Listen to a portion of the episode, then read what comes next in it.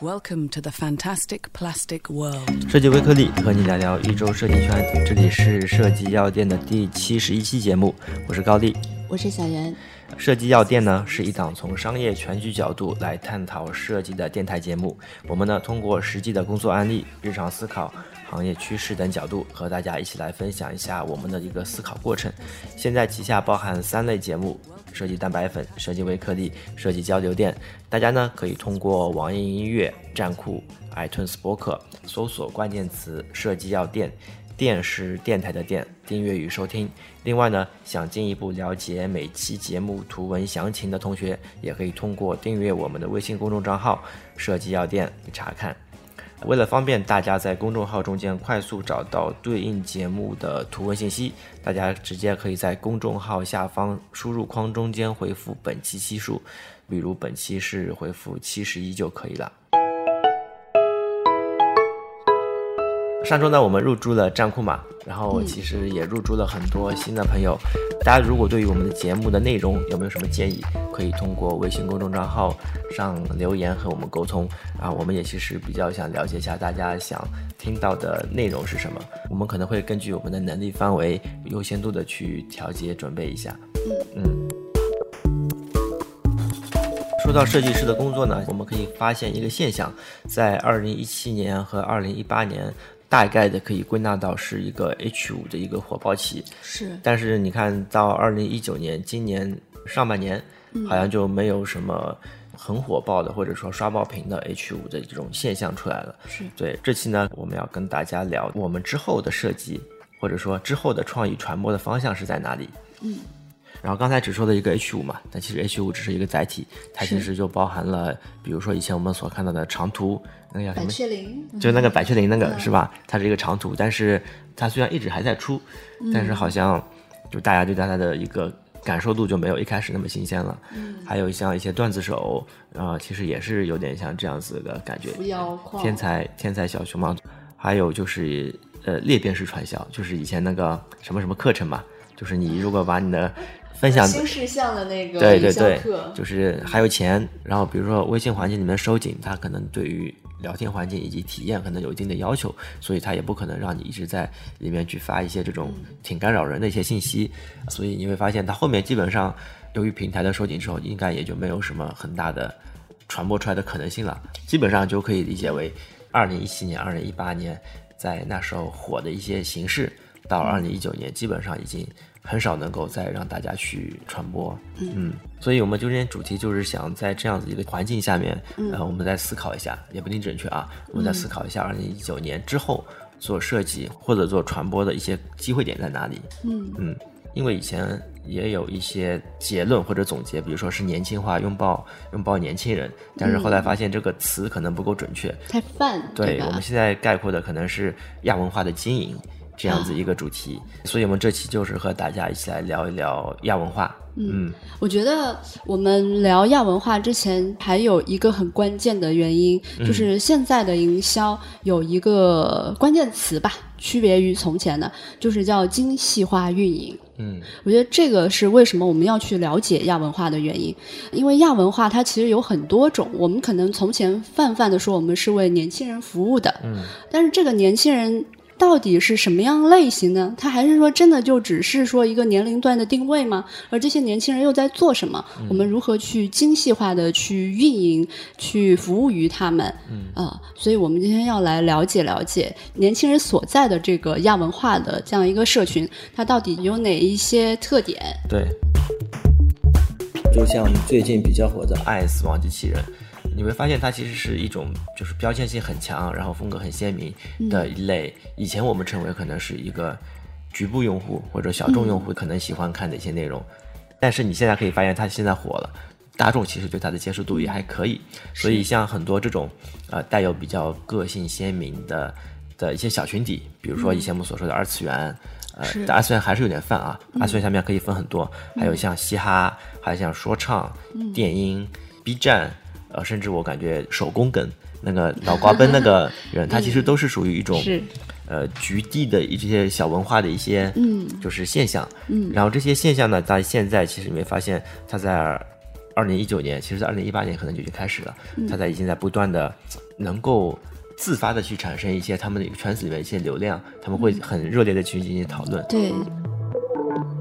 还有一个例子呢，我们可以看到，像爱奇艺，它其实在前两年，它就已经开始在这么去做它的一个内容的一个策略了。它的所有的那些剧，比如说是中国有嘻哈这种综艺娱乐剧，都是带有很明显的这种小众圈子或者说小众长尾精神文化消费为主的这样子一些内容，然后去结合了一些互联网流量的一些基因，做国内的比如说音乐亚文化的一个切入。它就是以这样子一个方式在做这部分的经营，而且你看到爱奇艺的确是标签很明显嘛。综艺这块还是为亚文化的传播贡献了很多这种内容的。对对对。啊，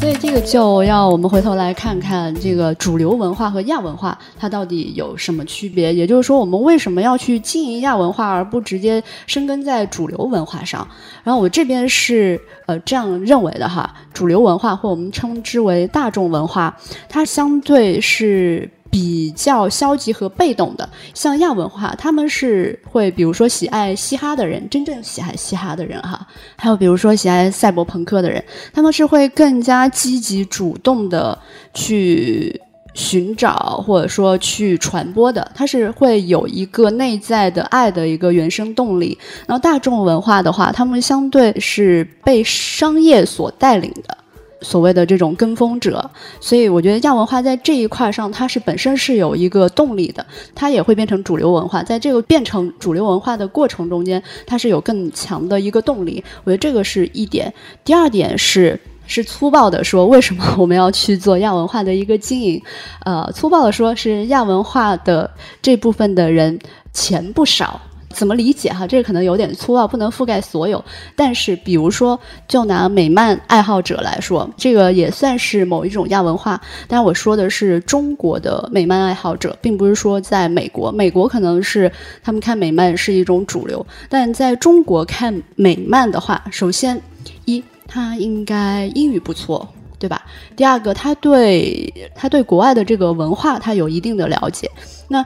综合这样去看，他的收入应该也还不错。嗯，我感觉他是否有没有钱，其实这不并不是关系，或者这个就是你亚文化有很多，你不能说所有亚文化它都需要很多金钱去支撑的。比如说，你就说美漫，那是他没成之前，他可能就不需要那么多钱，或者说他不一定是美漫，可能说是漫画一。他们核心是什么？核心是。那些粉丝，他们对这部分的文化是非常喜爱的，所以他们会传播。是，而且所有被他们感染的人，他们也是被这个精神所感染了。这个时候，你才能从一个小众变成一个大众，之后你才能够说，嗯，这个可能是比较好变现的这样子一个模式。你说那手工梗呢？呃，比如说有些人就是在做一些不要钱的内容，就看似不用，他就是去，比如说访问各地的动物园，访问各地的这种特色。可以说算是一个城市特色，然后他当时只是从他的小县城开始做，关键是他的内容的确是大家很感兴趣。当然，他可能是以 vlog 的形式在记录，但是我感觉这其实也是一个就是小众的一样就是是文化是多元的，它不分贵贱，只是说它在商业化过程中间是如何去选择这个类型。觉得商业有商业的选择，亚文化他们商业对它的要求并不是对它的一个变现和消费，而是它的传播价值。这才是它的最大的价值。是传播也是其中一个很重要的价值。这个文化所带来的价值，而不是真的我要去消费这一面的人。嗯，这个是核心问题。所以它是否有钱，这个并不是成为能不能这个亚文化能不能火的一个最本质的一个原因。我认为关键还是它的那个内容能否有，呃，不能叫煽动性，能否有这个感染力。嗯，如果有感染力的话，那我感觉这个都可以。所以，呃，我认为可能。钱这部分可能倒还不是最关键的部分。嗯，总体来说，我对亚文化是这样理解哈：文化本身，文化这个东西肯定是有多种品类，而且不分贵贱的。但是从文化的角度上来讲，我为什么认为说钱不少这样一个点呢？它本身如果能够深耕自己热爱的某一种类型的文化，首先说明它有一定的经济基础，我只是说大部分哈。他才能够在他自己的生活之外去热爱某一个东西，这是第一个。然后第二个就是商业会对这种文化进行一些选择，并不是所有的亚文化都能够被商业化，或者说为商业带来一定的价值。那商业有可能会选择相对来说有这种呃经济能力的这样的一个群体去创作更多的内容而带来消费。但是呢，我认为其实商业对于亚文化这一部分的考虑，它其实并不是要我要去变现这一部分的人群，关键还是在于亚文化它的内容吸引力或者它的内容感染力是否能够有足够的传播性。这个在我看来，可能才是商业跟亚文化做结合的一个最本质的一个一个结合点。对，不然就变成洗流量了，就变成洗人群。对，这个传播也是非常重要的。亚文化因为它的一个人群它是不固定的，我的意思是很多文化很多，然后每一个文化它一开始也并不是人群中那么多，嗯，它可能就是因为它是一开始可能就几个人，到后面发展到一大批的人，嗯，所以它的空间，如果你对人群变现来说的话，就是你你是洗不了多少钱的。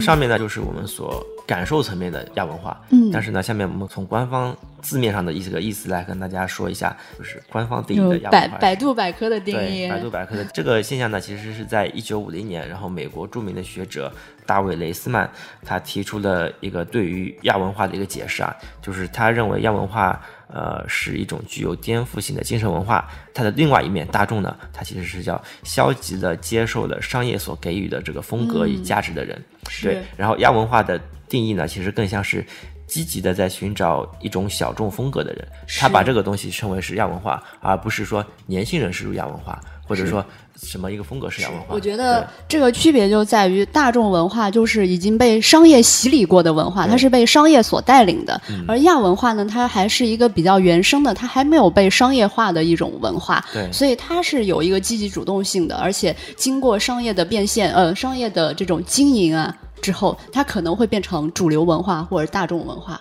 就它是一个比较原生的一个东西，还没有跟商业碰撞的。嗯，刚刚也说了嘛，亚文化就是一个小圈子，大众文化呢就是一个就是主流文化。如果亚文化达到一定规模之后，它已经可能人群到一定规模之后，它开始可以到主流文化的一个程度的时候，那主流文化可能是有两种方式，一种呢可能就是消灭它，另外一种呢就是收编它。收编它呢就是最常见嘛，就是用经济的手段，就是商业化的模式去把它同化，然后让它变成一个主流文化。像我们以前所说的。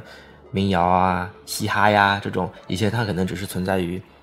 至少没有现在这么大，嗯，的一个文化圈子里面在进行一个经营。然后你会发现，呃，以前你喜欢那些小众歌手，一旦变得大众了之后啊，你好像似乎就没有那么喜欢他了，因为。他如果真的在为大众做一些优化的话，你会发现他的态度可能没有那么鲜明，或者你会感觉他他都都没有那么传达出你这种精神喜好的调性了。你感觉这是大家都喜欢的一个东西，所以你就有可能又会再寻找另外一个小众。一一个是变成大家都喜欢的东西，第二个他在收编的过程中间可能会有所妥协。对对，然后这个就是亚文化还有主流文化的一个官方的一个定义，以及它的一个呃演变的一个过程。嗯嗯。可以问问，你觉得在我们中国哈，因为亚文化其实还是要分背景文化的。就像我们刚才说的，美漫可能在中国是属于一个亚文化群体，但是在美国，它可能就是属于一个大众文化。嗯嗯，然后或者说中国的这种古风啊、国潮啊，或者中国风啊这些，或者中国菜火锅，嗯啊，那它可能是属于主流文化。但是你在美国热爱中餐，那它可能就变成一个亚文化。嗯，但是我们今天耕耘着中国市场啊，你觉得在中国的这样一个市场里面有哪一些不同品类的亚文化，我们是可以去耕耘它的？就是社会这种各种文化的一个简单的一个归类是吗？嗯，就比如说我们刚才所说的二次元，然后它里面就可能包含 cosplay，呃，同人文化等等，还有像比如说街头文化，街头文化现在其实也是比较火的嘛。从中国有嘻哈的这个综艺带领过来的。嗯，对，嘻哈综艺那个是一条线，另外一条一条线就是街头文化，滑板街舞，对，鞋子，然后就是潮品。对，其实我们算是被那个商业化洗礼过的，因为我们已经从鞋子出发了。那其实应该是从文化出发。我认为哈，鞋子这个东西已经是把那个街头文化商业化之后带领给我们，它已经变成一个主流文化。我们是受鞋子影响的，而并不是喜欢滑板或喜欢说唱、喜欢涂鸦或喜欢街舞。就鞋子这个东西已经是街头文化的商业化的表现，我们就是主流那个文化。对，因为我们是大被众我们至少我们是大众，我们不是那个这部分的一个引领者嘛，是的所以我们能接触到就是鞋子、衣服什么这样 子。对对对对对这就是商业化。对，还有像啊啊，呃就比如说古风文化，现在的国风系列，嗯，你看古风文文化也是被商业化了，已经，对吧？嗯是吧？就就在去年，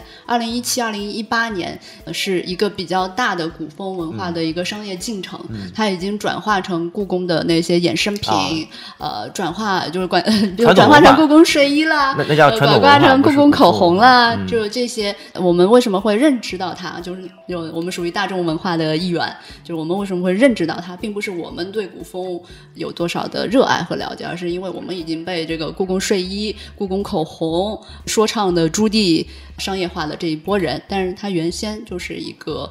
嗯，但是现在已经是主流文化了。但是但是也没有什么就是不好的，对吧？对，就是没有什么不好。商业化以后，让更多的人知道，这也是一个挺好的一个事情。是对，还有像比如说现在的呃，蒸汽朋克、赛博朋克对这样子，现在其实你会发现，好像所有的电影，不管你说是《爱死亡机器人》啊，对就是都会带一点这样子一个影子。呃，还有像草根文化，草根文化就是呃，我觉得草根文化这个东西啊，就像你刚才说的，是以量取胜，它的不一定是有很多的这个经济基础哈，但是它的这个传播效应是很强的，所以就摊薄了每一个呃人身上传播的一个成本啊。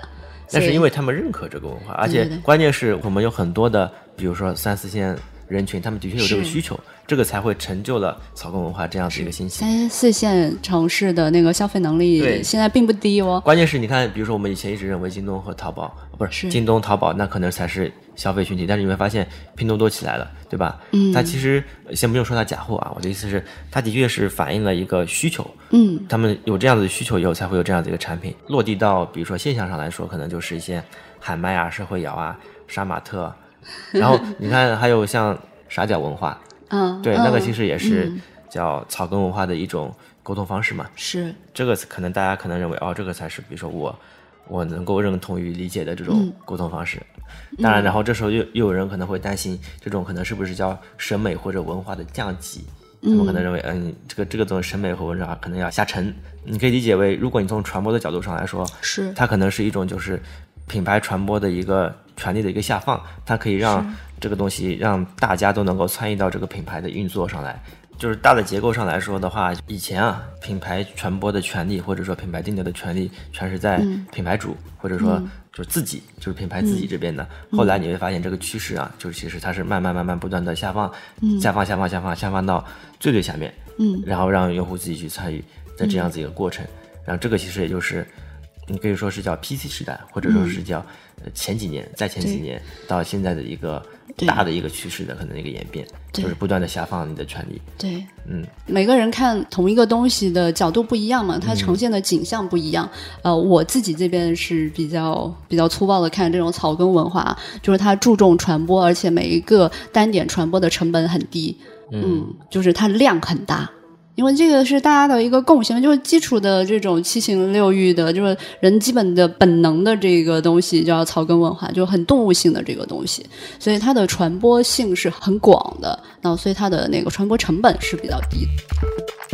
上面解释都是大家比较熟悉的几种亚文化，然后其实还有很多的亚文化，我们像哥特文化啊、冷兵器文化啊，丧文化。中世纪文化、丧文化、鬼畜文化、电竞文化，或者这耽美文化，或者说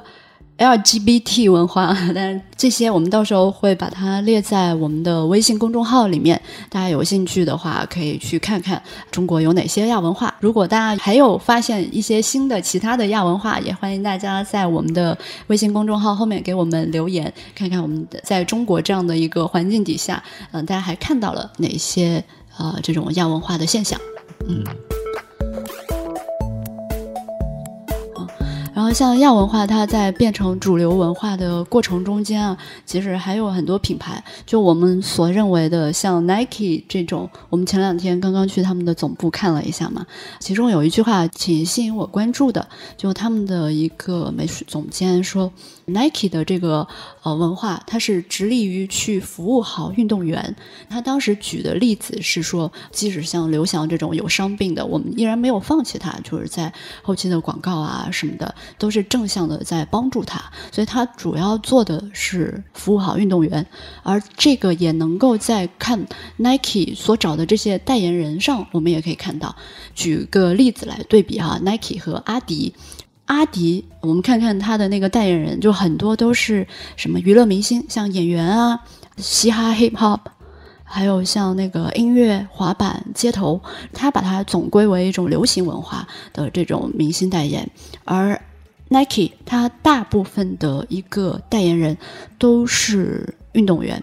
但是，我搜到，就唯一一个非运动员代言的是中国的周冬雨。为什么会有周冬雨呢？我觉得也是 Nike 在进入中国市场之后的一个策略的变化。我们假定说，那个运动员这个群体啊，它是一个亚文化。因为它毕竟是一个热爱运动，并不是每个人都热爱运动啊。但是这个运动会带给你一种精神，你觉得穿上这个鞋，我就感觉特别的运动。但是他会从这个运动员的这样的一个精神，不放弃或者说坚持这样的一个精神去传达给泛大众，然后把它最终商业化。就是亚文化，它也是会。经过商业化的一个洗礼，变成主流文化，而且它也会在进入不同的国家有本土化的策略。我就像是周冬雨，呃，唯一一个非运动员的代言人出现在中国，就也是说他希望从这种娱乐方面在中国进行更多的一些尝试。但总的来说，其实我们所认为的很多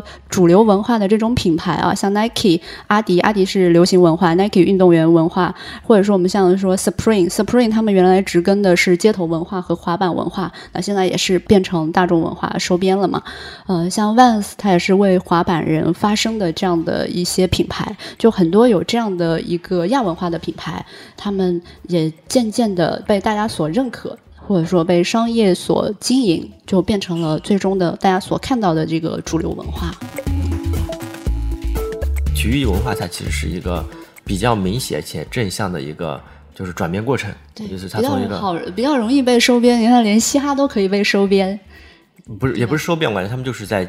在经营啊，就是如果你说收编的话，你你怎么不把我收编对吧？你关键是大家还是认可了这个体育精神。而且他们的确是在经营，比如说以前的跑步，你说早个十年前，好像跑步这个东西就没有什么，就是现在这么大的声量嘛，对吧？你看现在其实有很多牌子，比如说那个跑鞋那种亚瑟士 是吧？他们可能就是一直在经营这个，然后到最后，他也的确从小众做到了商业这样子一个过程。我觉得商业是商业，个人是个人哈。呃，就是我说的商业的这个目标，不代表我个人的感受。就像昨天我们在群里讨论这个阿迪和耐克的事情，我说男人的买鞋跟女人的买包不是同一个商业套路嘛？只是说女人买包的时候，她在前期方案策略还没有升级；男人买鞋的话，他已经把它把这种玩法的故事内容、剧情已经填充的很好了。这是一种营销方式的一个升级。然后我们一个同事说。嗯，我买鞋的时候没有想那么多啊，我我只是觉得我我有收集鞋子的癖好，但是就主要是为了搭配。那我觉得这就已经是一种商业化给你带来的一种洗礼了。你真的需要这么多东西吗？但是可以反思啊，这已经是一个推到我们这一块的一个结果，它已经是塑造了我们对它需要的各种理由。所以就是我们是已经被商业洗礼化的那一批人了。这个是个人角度所看到商业推过来的一个景象。那商业要如何去选择亚文化，然后如何去推动它，从哪几个角度去说服大众，这个就是商业的逻辑。有些时候品牌主他也会有犹豫啊，就是他他是否要坚持一直走这个下去，那可能是才是他要考虑的事情。比如说跑步运动或者说跑鞋，他在前几年放弃了这个策略，嗯，对，那他可能就和以后的这波红利就失之交臂了。是对我说的是，如果我们只是站在。你说是设计师也好，或者说是作为一个产品、商品的这个这个公司的角度上来说，我们要如何去做一个策略？嗯啊，呃，说到鞋文化，中国其实也是一个很典型的一个模型。鞋文化在中国经历了从无到有，从有到极度繁荣，甚至到现在有一点过热的一个一个阶段。呃，我们可以看到，鞋文化它其实本来是属于街头潮流、滑板这样子一些小众文化，但是在商业化的加持下面，它现在已经变成了一种大众现象。你可能是需要去排队、网上预约、APP 里面开闹钟去点、去预约一双大几千的鞋子。你买的时候没有任何犹豫，你买回来之后可能也并不会去穿它，你只是放在那里。你可能是喜欢它的文化，或者说你是因为它背后的投资价值而喜欢它。嗯，但是不可避免的来说，它已经从以前的一个小众文化群体变成了一个大众的现象。这其实也是亚文化在商业化洗礼了之后带给我们看到的一个无限大的一个可能吧。刚刚说了那么多啊。就我们再回到我们的，还从设计上来说，或者从产品、从公司这样的一个角度上来说，那在这样子一个大环境下面，你认为我们之后的传播啊，可能要怎么做？嗯，我觉得首先我们从那个自己的这个游戏行业开始说吧。就是作为我们游戏行业的一个设计师，为什么我们会说到这个话题，也是因为我们在游戏这个领域。如果你在游戏行业哈，首先设计师分为几种哈。首先，游戏这个东西它是有很大的一个包容度的，就它在题材内容上有很大的包容度。那亚文化对于游戏来说，那我们可以耕耘的点就会有很多，包括已经在被商业化过程中间的国风，那还有像冷兵器。赛博朋克、各种中世纪文化，呃，或者说玄幻文化，这些都是属于亚文化中间的一种。那我们可以通过游戏来做更多的内容上的呈现。对于设计师来说，如果你是这个文化的一个爱好者，我们也可以为他去创作更多的一个内容。然后，如果不是在游戏行业，那比如说就在这种传统行业，我们所谓的传统啊。比如说你在像 Nike 这种鞋子、服装行业，或者说食物行业，呃，老干妈，或者像那酒啊、汽车啊这种，本身是有一个依附体的。嗯啊，那我觉得这种就是要找到，比如说价格锚点的定位，比如说阿迪把自己的这个定位叫做流行文化。我们昨天看了那个鞋子的那个视频啊，他把自己定位成流行文化。流行文化里面，那它这里面就有很多元，它可以跟很多人玩，就可以跟呃电影明星玩，可以跟音乐人玩，可以跟街头文化玩。可玩点就很多，我觉得去找到这样的一个定位词，然后跟不同的这种亚文化群体去玩。回到我们刚才的那个主题啊，为什么说亚文化就是要做这种精细化运营？呃，把不同的这种人群找出来，他们是有动力和积极主动去发声的人进行传播。所以，如果这时候你是设计师的话，你其实你做的东西就不是。一个 KV，一个视觉，对吧？你可能是做的是一个这个内容或者这个一个话题，能否引起他们的一个传播，以及以及后续的一些，他们做完了这个事情之后，事后有没有这种精神的归属，各种感觉的事情的一个策划？对啊，呃，这个就说回跟我们设计视觉艺术有很强关系的两个团队，呃，一个是僧宇文化，一个是 UID 文化。僧宇文化，它不是在做那个关于刘慈欣或者说科幻小说、赛博朋克的一系列的那种插画吗？大家可能去站酷上也可以看到它的专题。我觉得它就是植根于某一种品类的亚呃垂直品类的亚文化，因为他们原来也是做的比较多嘛，但是他们其中就有这样的一个很垂直的一个板块。设计师如果是一个赛博朋克的爱好者，或者是一个军迷，或者是一个什么中世纪什么文化，或者说中国古文化的一个爱好者。那我觉得就是可以植根这样的一个领域去产生不同的内容，然后可以等待着呃这些文化在商业化过程中间去被使用到，然后像 UID。